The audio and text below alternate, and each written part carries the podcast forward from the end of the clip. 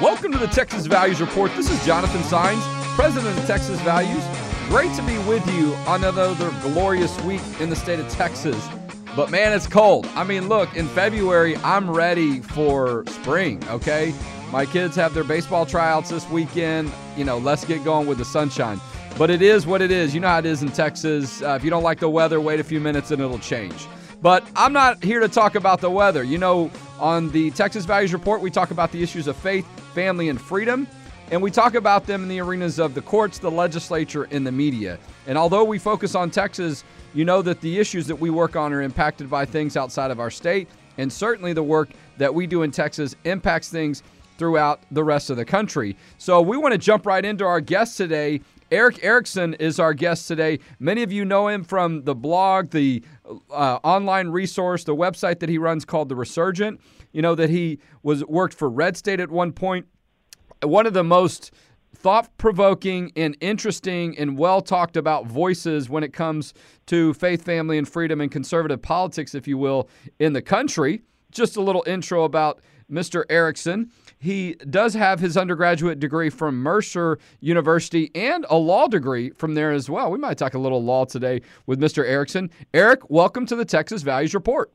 Thanks very much for having me.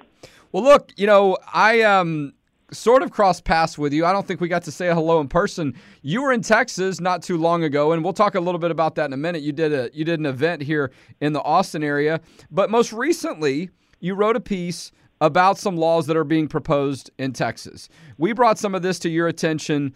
And you know, it's something that we're it's not new in the state of Texas or out the country, but as far as how how far some of these extreme measures are going and some of these things that are, we're involved in, we're talking about for our listeners the efforts by some people proposing bills in the Texas legislature, and as we call these, the ban the Bible bills, because whether it's in, I guess, word or deed to make a biblical reference. Their efforts by these legislations, by LGBT advocates and so on, to put gender identity and sexual orientation into law, and then to create new government, criminal penalties, punishments, but really directed around punishing people of faith because of their biblical views regarding marriage and sexuality. And you wrote a very thought provoking piece about that. Uh, talk to us a little bit about that piece and, and why it really matters to you what happens in Texas. Well, we're seeing a trend nationwide, and Texas tends to be at the forefront of these things for conservatives because uh, progressives understand that they can make a win in Texas, they can probably make a win elsewhere. And what they're doing is they're trying to essentially say that any contractor, anyone who gets a state contract in Texas, uh, they've got to affirm uh, progressive orthodoxy on transgenderism, on gay marriage, on, on things like. So, if you have a small business that's run as a by a family, it's a Christian-based business they would prohibit Christians from being able to get contracts with the state of Texas uh, because, for example, a Christian business probably doesn't have provide for abortions in its insurance plan. It probably doesn't pay for uh, sex reassignment surgeries for people who are transgender, and they want to they want to wipe that out. If you're if you have someone who subscribes to biblical orthodoxy in Texas, suddenly they would not be able to compete on a level playing field. The Texas state would have to pick and choose. We're we're seeing this nationwide, and again, Texas is at the forefront of this because progressives know if they can find a way to convince Republicans in Texas to do this, it'll be even easier to find Republicans elsewhere to do this. For example, in Georgia, where I am, Texas was able to pass legislation that prohibited discrimination against faith based adoption agencies. In Georgia, they haven't been able to pass a law like that because uh, progressive groups have been able to intimidate Republicans. If they can find a way in Texas to roll that back, they will most assuredly be able to prevent other states from passing laws like that. No, that's a great point. We're talking with Erick Erickson. He's the editor of The Resurgent. He also hosts a radio show called The Erick Erickson Show on WSB Radio, and he's been a contributor to CNN and, and Fox News for quite some time and re- appears regularly on NBC News' Meet the Press and also HBO's Real Time with Bill Maher. I gotta check that out. I haven't been an HBO subscriber in a while, but but I might have to find a clip of yours and see uh, how things mix it up. I also hear that you're pursuing a degree or you're you're in seminary. Is that right? I am. I, I'm actually. I, I've been in a, a PhD program working on my uh, degree in theology. I, I had moved from a master's program at Reformed Theological Seminary into the PhD program at Southeastern Baptist, and I, I think I might have bitten off more than I can chew. But I, I spent a lot of time on my own show talking about faith and and culture, and wanted to beef up my knowledge of it, be able to talk more about it. Well, absolutely. And, and, here's the thing that really underscores what's happening on these pieces of legislation that we're talking about, that you talk about in your piece. The piece on the resurgence called The Left Tries to Ban Christianity in Texas. And it's gotten a lot of traffic. I don't know what your numbers are from your vantage point on the back end on your website, but I know through some of what we're following on social media, particularly the hashtag ban the Bible, and it usually has the word in front of it oppose, oppose, ban the Bible bills. There has been probably some of the most amount of traffic we've had on social media in quite some time, particularly as it relates to one particular hashtag and message. But here's the thing, all right, you're, you're studying in the seminary. I think there are a lot of people that forget where these beliefs come from. You know that, and so with with the messaging that we're having, and really the concern about opposing things that ban the Bible. This these le- these pieces of legislation, and, and if you go to uh, Erick's piece on the Resurgent, you can see a list or our website, House Bill 244, House Bill 254, Senate Bill 151. There's quite a few of them. We know that's what they're about. When they put sexual orientation and gender identity in law, they want people to have government power, new expanded government and they use that as a weapon to punish people of faith, whether it's a Christian cake baker, a Christian counselor, a wedding venue, even Christian ministries. There is one of these bills, Erick, that um, if not altogether, in large parts repeals the law we passed last session protecting faith based adoption and foster care right. providers.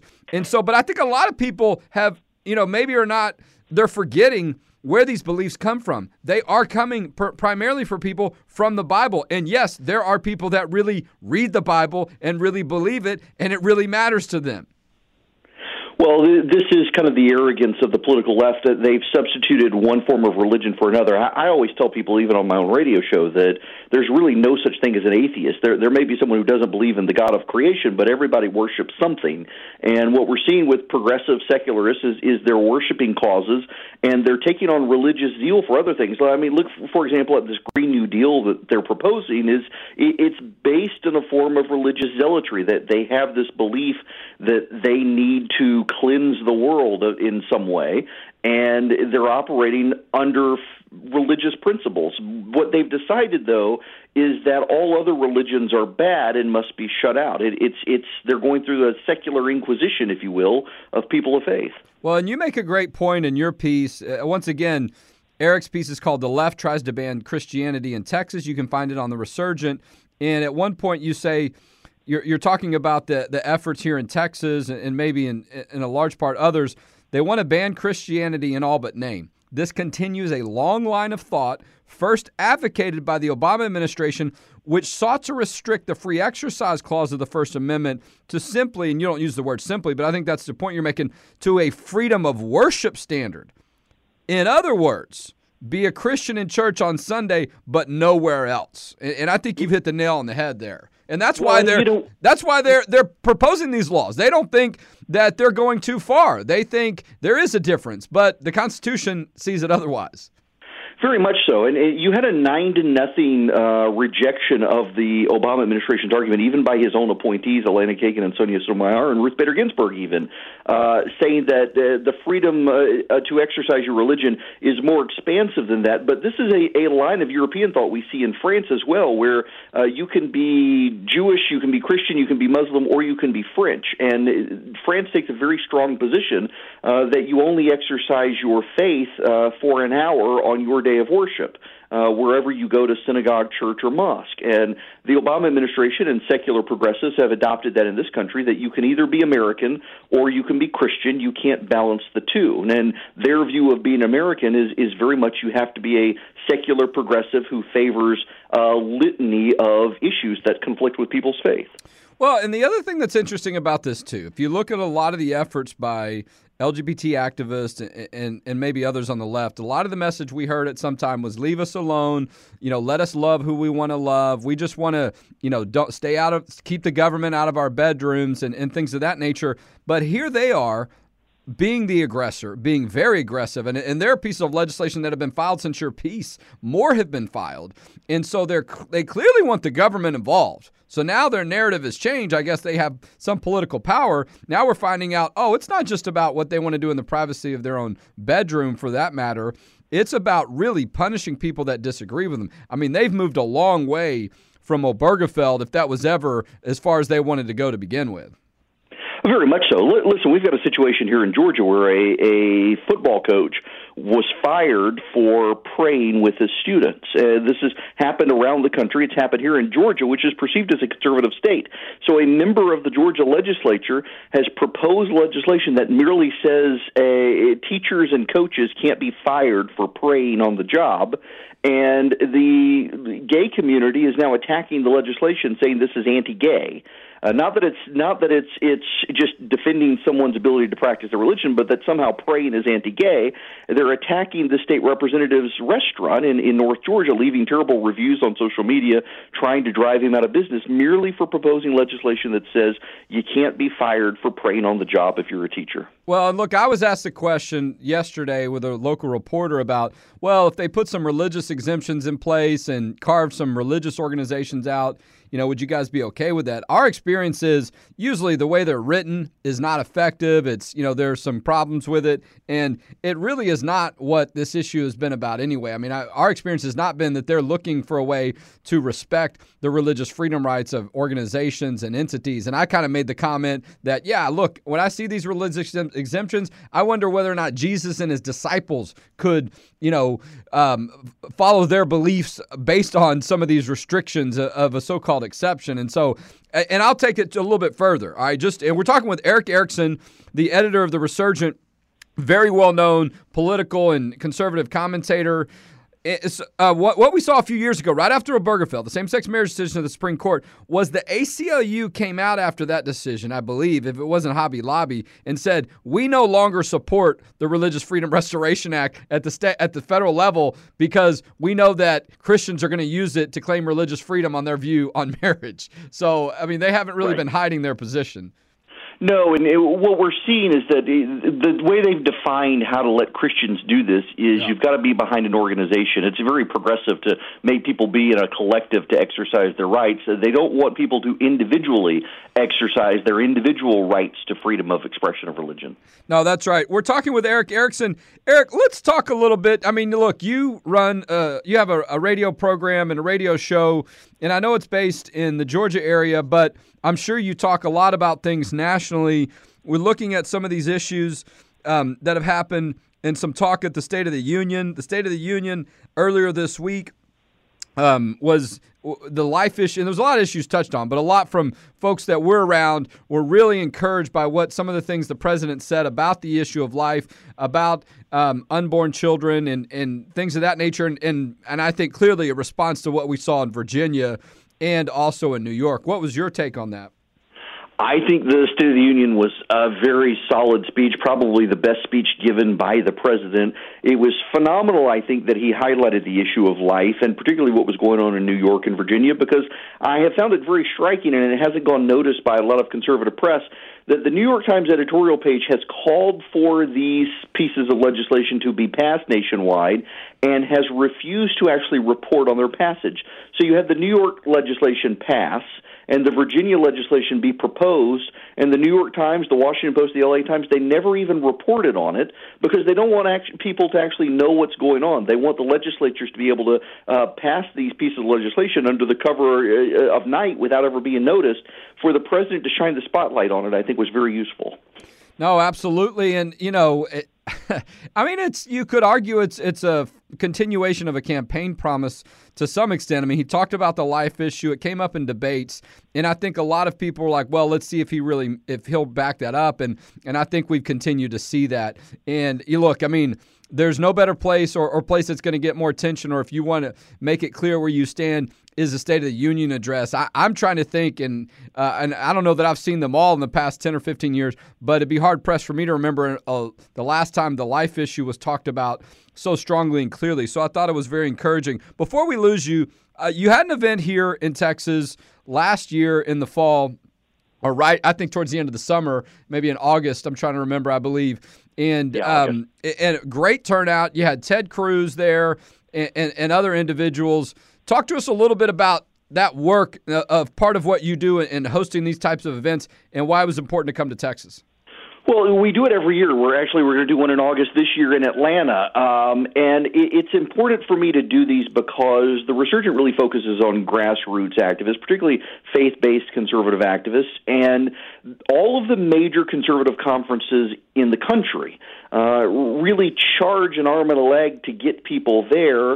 Uh, they may give scholarships to college students, but otherwise, for grassroots activists, you're, you're busting your family budget to get to one of these things. So we try to rely on good sponsors that we want to talk to. This past year, internet privacy was a big issue, so we invited Google and Facebook, and they were able to help sponsor the event so that we keep costs really, really low for grassroots conservatives to then come. And one of the, the big things that we insist every speaker do is take questions from our crowd. So you had um, Secretary of Energy Perry there, Senator David Perdue from Georgia, the then gubernatorial candidate Brian Kemp, Ted Cruz was there, and they all had to take questions from the crowd and sit on stage with me, not just give a big speech, but actually have a conversation about issues that matter. And I, I think that format works, and we're able to keep the cost really low for grassroots folks who want to come.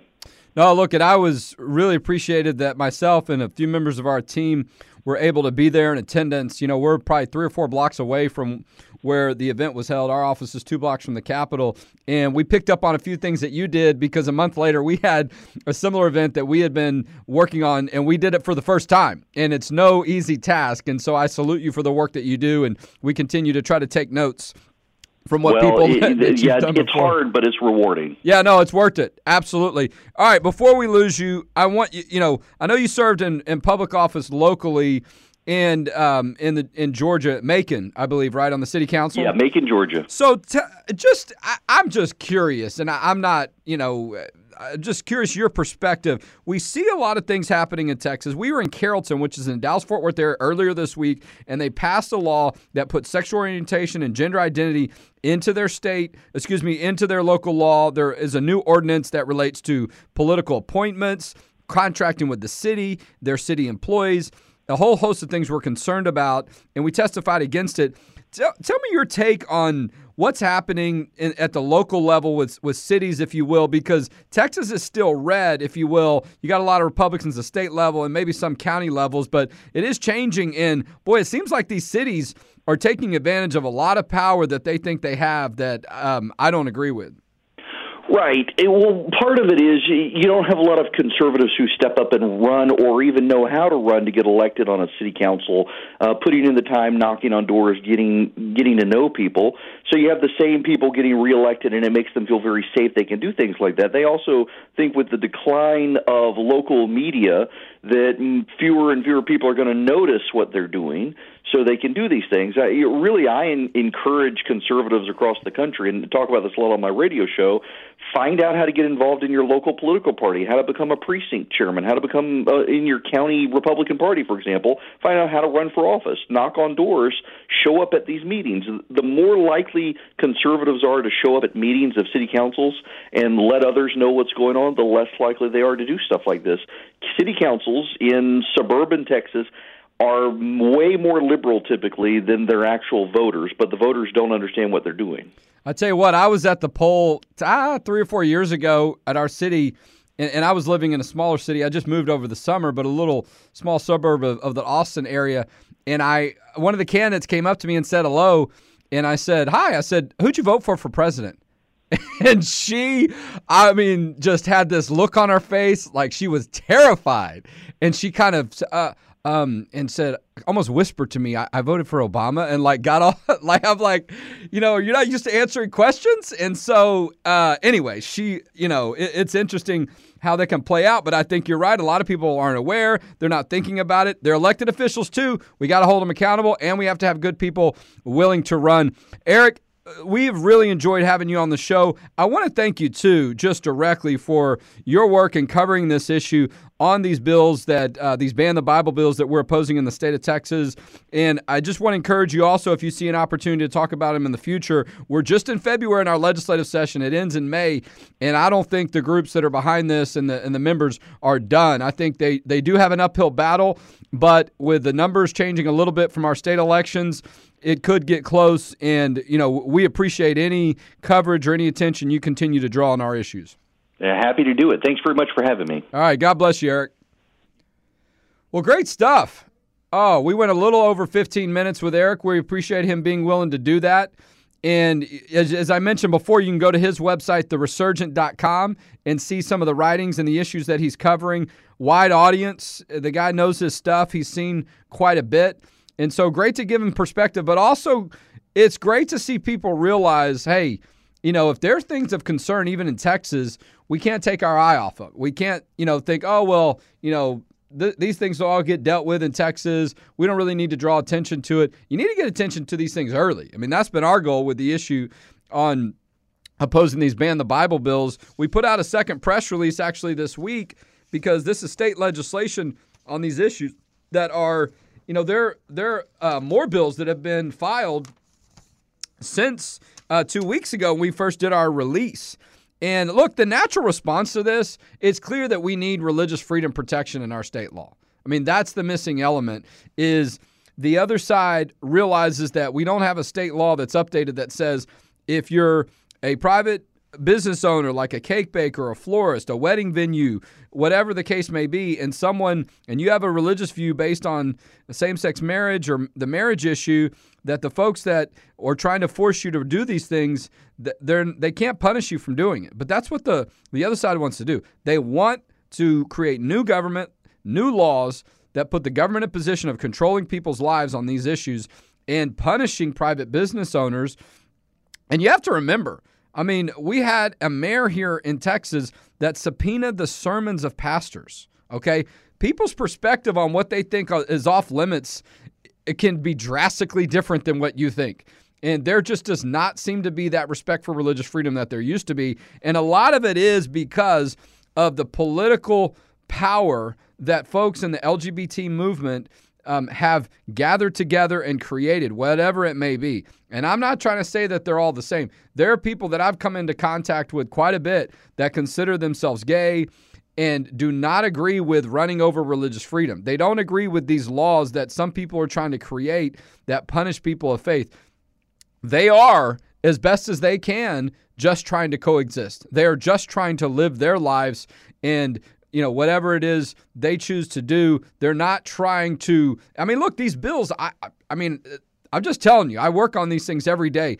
It's hard to not see them as really targeting people of faith. There's no reason to go this far, in, in our opinion. There's no reason that you should face civil or criminal penalties as a counselor because you want to use the Bible when you counsel someone who doesn't want to give in to same sex attraction, who doesn't, who wants to resist feelings that they're a man, but they feel like maybe they should be a woman. They know that it's not biblical as a part of their beliefs, so they don't want to they don't want to do that. So they want to get support to resist doing that. Why should they not have the freedom to go to a counselor and discuss these matters and receive support? Why should a counselor not be able to use these references from the Bible and have their counsel be biblically based? It happens all the time. There are people that engage in a whole lot of activities that are not illegal, but they're not biblical. And people want to live their lives to a different standard, not just about, well, the law doesn't prevent me from doing this, but the Bible says that it's wrong. I mean, I, you know, and, and, and I could get into a whole host of examples, uh, but I'm not going to at this point to resist the temptation by some to say, oh, you're comparing that to homosexuality. My point is this there are a lot of people that live their lives truly based on biblical principles. it, it is not a political movement for them. I'm not saying it is for others either, but, and I think that was part of Erick's point. You know, there's some people that think that you have a freedom to worship but that's just on Sunday. And Monday through Saturday, you should live some other kind of life, or you shouldn't be able to hold yourself to those same standards. Um, you know, I don't know about folks in the audience, but it is very common for Christian counselors to use a Bible as part of their counseling session. It is very common for counselors to pray with people during a counseling session. It is very common for clients to ask for their counsel, counselor, excuse me, to share a prayer with them before the session ends or during the session. It's very common for Christian counselors to have a Bible in their office. So that, you know, and that's House Bill 517 that specifically relates to that issue. But we know about the Christian cake baker case there eh, that's had to go up to Supreme Court because of a biblical based belief. If he is not allowed to run his business, if the government forces him to write something on a cake and design a cake with a message that goes completely against his views that are in the Bible, they have banned the Bible from his life. If he can't, li- it's not just about reading it and thinking it, it is about living it out. That's why it's called the free exercise clause. Okay? It, it is not just about what's in your mind, it's about how you're able to live. And why is the government getting involved in that business? Now, look, there are some people, they don't want the government to take sides at all. Great. But that's not what we're seeing. We're not seeing let's just coexist, let's be tolerant of each other, and let's not try to force people to do something they don't want to do. No. That is what is, is desired by many people. That's what's desired in these ban the Bible bills is to use the government to force people to do something that violates their conscience or to punish them for not doing it. You can support our efforts at txvalues.org. March 13th is our Faith and Family Day at the Texas Capitol. March 13th is the Faith and Family Day at the Capitol. That's the day you can get educated on these issues. You can get matched up with your Texas House and Senate member, and you can make a difference. Go to txvalues.org for more information, and we'll talk to you next week on the Texas Values Report.